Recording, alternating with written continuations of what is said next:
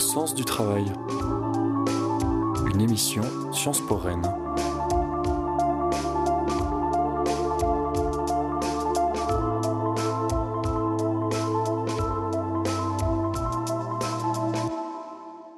Bonjour Manon Delattre, bonjour Coralie Pérez, bonjour Thomas Coutreau. On vous reçoit aujourd'hui dans un café. Euh, c'est un lieu de détente pour certains, mais c'est aussi un lieu de travail pour d'autres. Et le travail, justement, c'est la question bah, qui nous réunit euh, aujourd'hui. Euh, Coralie Pérez, Thomas Coutreau, dans votre livre, vous refusez d'emblée de considérer le travail comme une simple souffrance rémunérée et vous postulez au contraire que le travail a un sens. Quelles sont les dimensions de ce sens?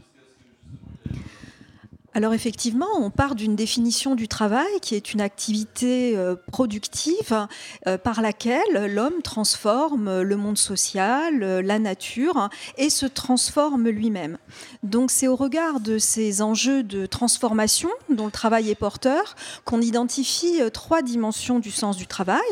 Donc un travail a du sens aux yeux de la personne qui l'exerce, si elle a le sentiment euh, d'avoir euh, une utilité sociale, c'est notre première dimension, euh, si elle peut exercer ce travail en cohérence avec ses valeurs morales et professionnelles, c'est-à-dire si elle a les conditions pour pouvoir faire du bon travail, euh, donc pouvoir soigner les patients euh, sans les maltraiter, sans les traiter comme, des objets, euh, pouvoir bah, être en capacité de ne pas mentir aux clients, voilà.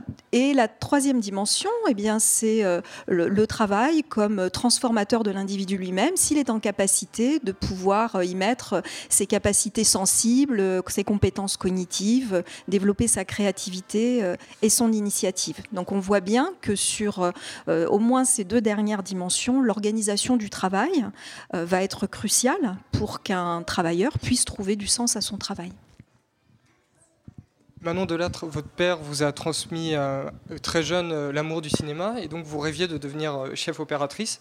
Est-ce que dans ces trois dimensions du travail que Coralie vient de décrire, l'utilité sociale, la cohérence avec les valeurs et, la capacité de développement, vous retrouvez ce que vous recherchiez à l'origine dans ce travail et dans le monde du cinéma ah, sans, le, formuler consciemment, sans doute. Euh, c'était beaucoup moins euh, analysé, analytique euh, à l'époque, mais oui, il y avait toutes ces dimensions-là qui étaient l'utilité sociale. Comme j'étais une cinéphile de fabriquer des films regardés par les gens avait forcément du sens pour moi de le faire dans de bonnes conditions, de bien faire mon travail. Euh, c'était évident. D'ailleurs, j'ai pas eu de problème de ce côté-là dans le milieu du cinéma. C'était pas ça mon problème. Et de développement personnel, euh, j'étais persuadée que ça allait être le cas et ça n'a pas été le cas. On va y revenir tout de suite. Justement, euh, pourtant, vous avez rapidement ressenti euh, une perte de sens dans votre travail et vous écrivez à propos de vos études de cinéma Si j'étais tout à fait honnête, je sentirais déjà au fond de moi que ça ne colle pas. En effet, donc vous allez quitter les plateaux un an après votre diplôme. Euh, qu'est-ce qui vous a peu à peu dégoûté? Un nombre important de choses. Je dirais que la principale, euh, qui est fortement évoquée dans le livre, c'est euh, la place que prend un travail dans une vie, mais c'est euh, ça a été le cas dans d'autres emplois en ce qui me concerne. je trouve ça très très compliqué de tout donner à un emploi. Je vois bien que c'est ce qui correspond à certaines personnes, le métier passion, etc. Ça n'est pas mon cas. Donc ça, Force était de constater que un travail dans le cinéma euh, en tant qu'intermittent du spectacle supposait cette chose-là, que c'est très compliqué de gérer la distance avec l'emploi. Euh, et ensuite, au niveau du sens, euh, paradoxe. Très vite, je me suis rendu compte que je ne fabriquais pas des chefs-d'œuvre. Donc là aussi, c'était donner autant à un métier pour ne pas fabriquer des chefs-d'œuvre, je ne voyais pas l'intérêt. Donc le sens avait il y a très peu de chefs-d'œuvre, de toute façon. Thomas, Coralie, euh, ce que Manon décrit, c'est un sentiment de perte du sens euh, au travail. Euh, vous, vous en dressez finalement un bilan assez général, vous vous intéressez à différents types de professions. je vais vous demander quelles sont, d'après vos travaux, les professions les plus touchées par le sentiment de perte de sens au travail? Et, à contrario, qui aujourd'hui, quels professionnels trouvent encore du sens à leur travail? Alors oui, les métiers qui souffrent le plus d'un manque de sens de leur travail, sont les métiers de la banque. les employés et professions intermédiaires et cadres de la banque qui sont soumis à un travail répétitif avec beaucoup de procédures, beaucoup d'algorithmes qui règlent leur travail, et puis aussi des conflits éthiques dans la mesure où on leur fixe des objectifs chiffrés qui consistent à vendre des produits financiers à leurs clients et souvent des produits qui ne correspondent pas forcément aux besoins des clients. Donc il y a un sentiment de mal faire son travail, de, mentir aux clients qui est assez répandu dans, les milieux de la banque. Et puis, alors, il y a d'autres métiers moins qualifiés, comme les métiers par exemple de caissière ou d'agent de sécurité, euh, qui sont euh, bah, des métiers peu considérés et où euh, les gens ont l'impression de ne pas pouvoir développer véritablement de compétences et parfois même d'être soumis à des conflits éthiques, par exemple les caissières qui doivent, euh, euh, qui doivent euh, coincer des clients qui, qui volent, alors qu'on voit bien que les gens sont poussés parfois à des, extrémités par manque de, ressources. Donc ça peut mettre les, les travailleurs et les travailleuses dans des situations, dans des situations difficiles. Et pourtant, euh, dans votre ouvrage, à un, moment, on voit une sorte de, top 15 des métiers qui trouvent le moins de sens à leur travail et ceux qui trouvent le plus de sens. Et dans ces métiers qui trouvent beaucoup de sens à leur, travail, euh, on a notamment des métiers assez répétitifs, des ouvriers non qualifiés, euh, des, notamment techniciens de surface, ce genre de, métier également. C'était être ménagère qui était présent dans ce top 15 ah, Pas être ménagère, non. Aide à domicile. Aide à hein. domicile. Oui, c'est pas pareil. Ce sont des, euh, euh, des personnes qui vont euh, travailler avec des personnes dépendantes et qui vont pouvoir déployer des capacités d'empathie, de soins, de ce qu'on appelle de care. Hein. Et donc, beaucoup des métiers qui ont le plus de sens aux yeux des salariés sont des métiers de, de, ce, de, ce, secteur du, du care. Hein. Ça peut être par exemple euh, des professionnels de, l'action sociale ou, euh, ou des, aides-soignantes, euh, les, des assistantes maternelles aussi qui s'occupent, qui s'occupent des enfants. donc c'est souvent, souvent des professions. Alors on a aussi des ouvriers, plutôt des ouvriers qualifiés, notamment dans le bâtiment, où là il y a aussi un sentiment de pouvoir faire un travail compliqué, un travail voilà, qui demande des savoir-faire, et de voir aussi le, produit, la, maison qu'on construit, euh, le, beau mur, la belle peinture. Voilà. Donc on a, on a aussi une satisfaction du travail bien fait dans ces, dans ces métiers. Et euh, justement, par rapport à, cette perte de sens, en fait, vous, vous l'avez vécu. Euh, et en 2017, donc, Manon Delattre, après avoir travaillé six ans quand même dans un cinéma art et essai, vous faites le choix de vous faire virer et vous continuez à devenir sur votre lieu de travail, mais vous refusez de travailler. Pourquoi avoir choisi cette option que vous décrivez pourtant comme douloureuse? Euh, j'ai choisi cette option, parce que c'était la dernière que j'avais euh, avant de démissionner. Euh, en fait, ça s'est fait comme un entonnoir décisionnel. première option, demander une rupture conventionnelle qui m'a été refusée.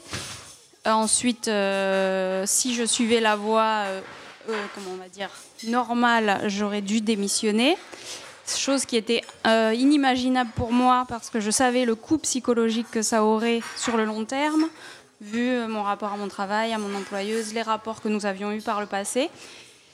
Et je me refusais à euh, perdre l'argent de, que causerait une démission, puisque j'aurais pas droit à, des droits au chômage tout de suite après la démission, mais surtout, surtout le coût psychologique d'une lutte avec mon employeuse où elle aurait été la gagnante et moi la perdante, alors qu'elle avait déjà beaucoup de pouvoir sur moi. Et donc j'ai très vite décidé qu'il fallait que ce soit moi qui décide comment cet emploi se termine pour relever la tête rapidement après la fin de cet emploi donc me faire licencier. Et ensuite, j'ai épluché toutes les solutions pour me faire licencier. Et la première qui m'est venue à l'esprit, c'est l'abandon de poste, puisqu'il y avait déjà eu un abandon de poste dans cette entreprise mais euh, je me suis renseignée auprès d'un avocat spécialisé dans les droits du travail qui m'a déconseillé cette euh, technique en disant que, vu mes rapports avec mon employeur, elle pouvait décider de ne pas me licencier, mais de ne plus me payer. Donc j'aurais été toujours prisonnière, entre guillemets, de l'entreprise, tout en touchant des salaires à 0 euros. Et c'est moi qui, un jour, lui ai demandé qu'est-ce qui se passe si je suis présente à mon poste de travail, mais que je ne travaille pas? Il m'a dit euh, votre employeuse va être obligée de vous payer puisque vous êtes présente, mais euh, elle ne pourra pas le tenir très longtemps parce que c'est une faute et elle va être obligée de vous sanctionner en allant jusqu'au licenciement au final. Et c'est donc ce que j'ai décidé de faire. Voilà. Coralie Pérez, dans votre ouvrage, vous faites référence à plusieurs travaux, notamment aux travaux du philosophe euh, Frédéric Lordon, qui associait euh, sens du travail et exploitation. Il développe euh, le sens du travail comme masque de l'exploitation. Dans les métiers culturels et artistiques, comme ceux que vous avez remplis, Manon, euh, ces métiers sont particulièrement euh, euh, propices au surmenage. On voit au, nom de, de l'art, de la passion, on demande beaucoup. Est-ce qu'on n'utiliserait pas trop vite le concept de l'art pour dissimuler l'exploitation? Euh, oui, vous avez raison, et plus largement, euh, l'utilité euh, sociale de, certains métiers peut, ou bien le fait de travailler dans un cadre militant ou associatif peut aussi être utilisé par les employeurs auprès euh, des salariés pour euh, leur faire euh, supporter des conditions de travail difficiles, la précarité de l'emploi et des rémunérations basses. Donc dans ce cadre-là, on trouve hein, aussi des salariés qui peuvent être en souffrance parce que certes, ils ont un très fort sentiment d'utilité sociale, mais ils font face à toutes ces conditions qui finissent par les mettre en souffrance hein, parce que ce que décrit Manon aussi, c'est que bah, quand on trouve plus de sens à son travail, bah, on n'est euh, on pas bien. Quoi, hein. et donc, il faut chercher à, s'extraire de ces, de ces euh, situations. Je ne sais pas si je réponds précisément à, votre question. Mais pour autant, euh, pour revenir à ce que vous disiez, euh, puisque vous avez mentionné euh, Lordon, c'est que pour autant, le sens du travail, c'est certes parfois une ruse du management pour justement solliciter l'engagement et la subjectivité des salariés dans le travail. Mais nous, on pense que le sens du travail, ça doit, enfin, il faut récupérer. Hein. il faut que les, les salariés récupèrent le sens du travail comme un levier de transformation et de revendication pour changer justement les conditions de travail et l'organisation du travail. Et justement, comment récupérer ce sens du travail euh, Vous intitulez d'ailleurs votre livre Redonner du sens au travail. Et redonner du sens au travail, c'est donc possible Il y a un certain nombre d'expériences euh, qui montrent que si on transforme euh, profondément les rapports de, de, pouvoir, ce qu'on appelle la gouvernance des entreprises, on peut redonner du sens au travail. Hein, parce que ce qui, fait aujourd'hui cette perte de sens du travail, c'est ce qu'on appelle le management par les chiffres au service des actionnaires, avec toutes ces procédures, ce reporting, euh, cette standardisation des tâches, euh, de façon à contrôler le plus étroitement possible euh, le travail, de façon à avoir des performances financières constantes et très élevées. Cette pression que la finance met sur le travail est un des facteurs majeurs hein, de perte de sens et y compris dans les services publics, où on voit bien la même logique à l'heure, il s'agit de réduire les coûts à tout prix. Euh, et donc il y, a des formes d'organisation, comme par exemple les, sociétés coopératives d'intérêt collectif, hein, où ce n'est pas les actionnaires qui décident comment on va travailler, c'est euh, les collectifs de travail et les usagers, les destinataires du travail, qui vont délibérer ensemble pour savoir comment organiser l'entreprise et le travail. Ça, ça nous paraît une piste tout à fait prometteuse. Oui, donc vous distinguez, vous exposez différentes, euh, différentes pistes pour redonner du sens au travail. Vous, faites la distinction entre euh, les euh, initiatives par le bas, qui viennent des travailleurs, les initiatives par le haut, qui viennent en général des directions d'entreprise notamment. certaines entreprises tentent par exemple d'assouplir leur, leur, cadre hiérarchique et tendent vers le modèle de l'entreprise libérée. Dans votre ouvrage, vous développez le cas du chauffagiste Hervé Thermique, par exemple. Ce, modèle de l'assouplissement hiérarchique, est-ce que vous pensez que c'est une solution d'avenir? Oui, c'est une solution d'avenir. Clairement, on a besoin d'organisation du travail beaucoup moins hiérarchisée, beaucoup moins bureaucratisée, beaucoup moins autoritaire, où les salariés euh, ont le droit et le temps euh, de discuter ensemble et de délibérer et de choisir eux-mêmes la manière de travailler, voire même de choisir les objectifs de leur travail.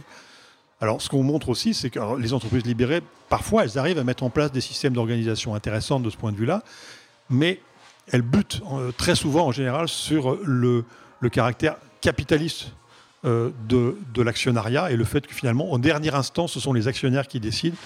Et souvent, les actionnaires finissent par interrompre ces expériences en considérant que ça devient trop dangereux euh, du point de vue de leur contrôle sur les collectifs de travail. Donc ça, montre qu'on peut organiser le travail différemment, mais ça montre aussi qu'il faut remettre en cause euh, bah, le pouvoir actionnarial et qui décide, qui décide finalement, qui a le pouvoir politique dans les entreprises. Et justement, en, parlant de hiérarchie, euh, Manon, vous décrivez un monde du cinéma qui est très, très, très euh, hiérarchisé. Et est-ce qu'on est-ce qu'on pourrait se demander, est-ce que vous vous êtes senti écrasé par justement ce poids hiérarchique? Est-ce que ça a eu un rôle important, une place importante dans, dans votre parcours? Dans mon rapport au milieu du cinéma, je pense pas que ce soit le point central. Après, c'est le mal-être au travail, c'est un faisceau de, symptômes euh, causés par un faisceau de causes, donc ça fait, ça fait partie. Euh, après, euh, moi, je faisais partie des équipes caméra de tournage. je L'équipe caméra est sans doute la plus hiérarchisée euh, sur un tournage et notamment la particularité de cette équipe-là, c'est qu'on est seul à son niveau hiérarchique. Et je pense que c'est plus ça qui m'a pesé que la hiérarchie en soi. C'est-à-dire que j'enviais énormément trois autres équipes sur un tournage.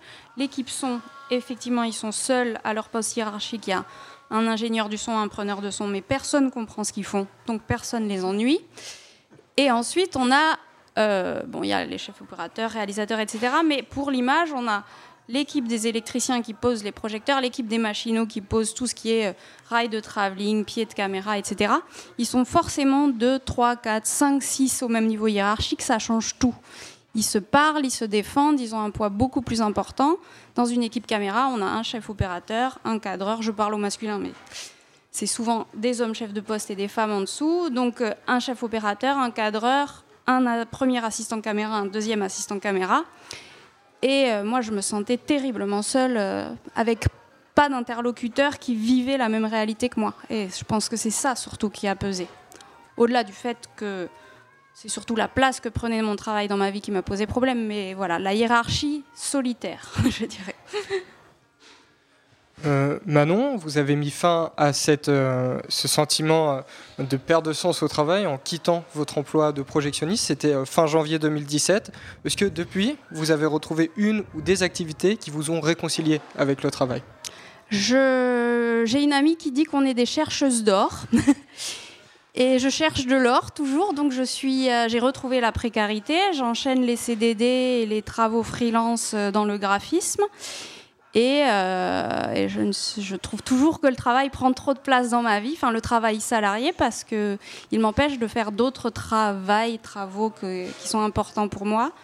Donc, euh, réconcilier, je dirais pas. par contre, je me sens moins enfermée dans une prison. Donc, je, navigue en eau. Ça veut dire que vous êtes plus autonome aussi euh, dans vos choix, d'une certaine façon oui, oui, d'une certaine manière, je, suis, je peux refuser certains emplois en, connaissant, en en connaissant le coût financier. Euh, et pour finir, donc c'est une question que nous posons à tous nos invités. Euh, avez-vous une recommandation culturelle euh, à nous faire?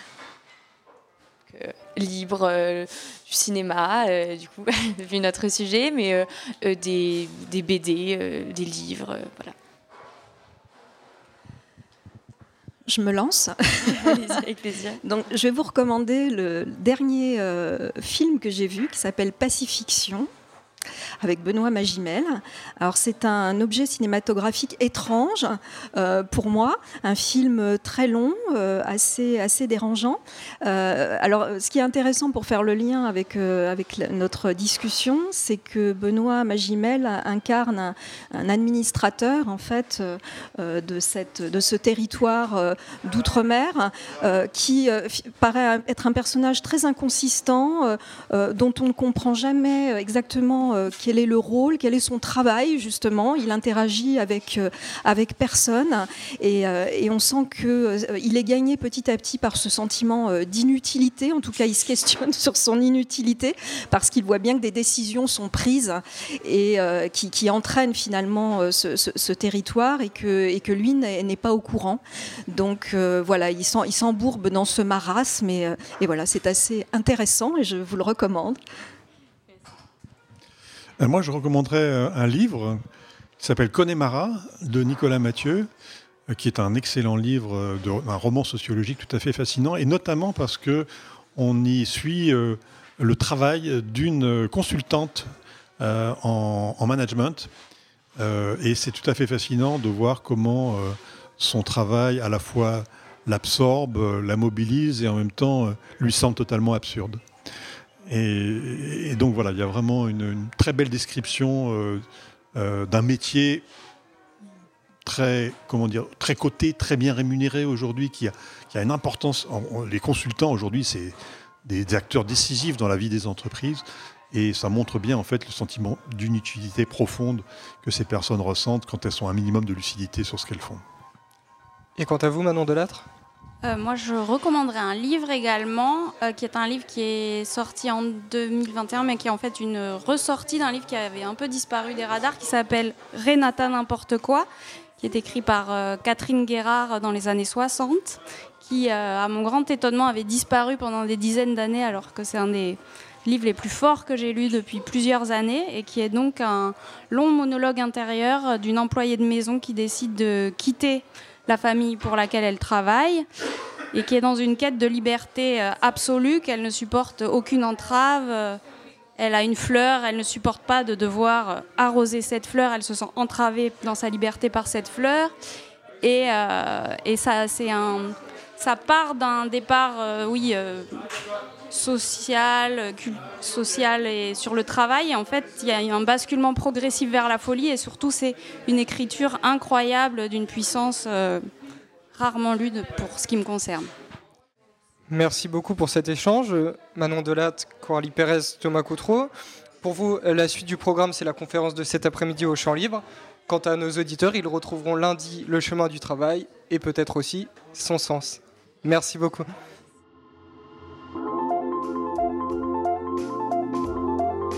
C'était Le Sens du Travail, une émission Sciences pour Rennes, présentée par Augustine Nouvelle et Kylian Ledet.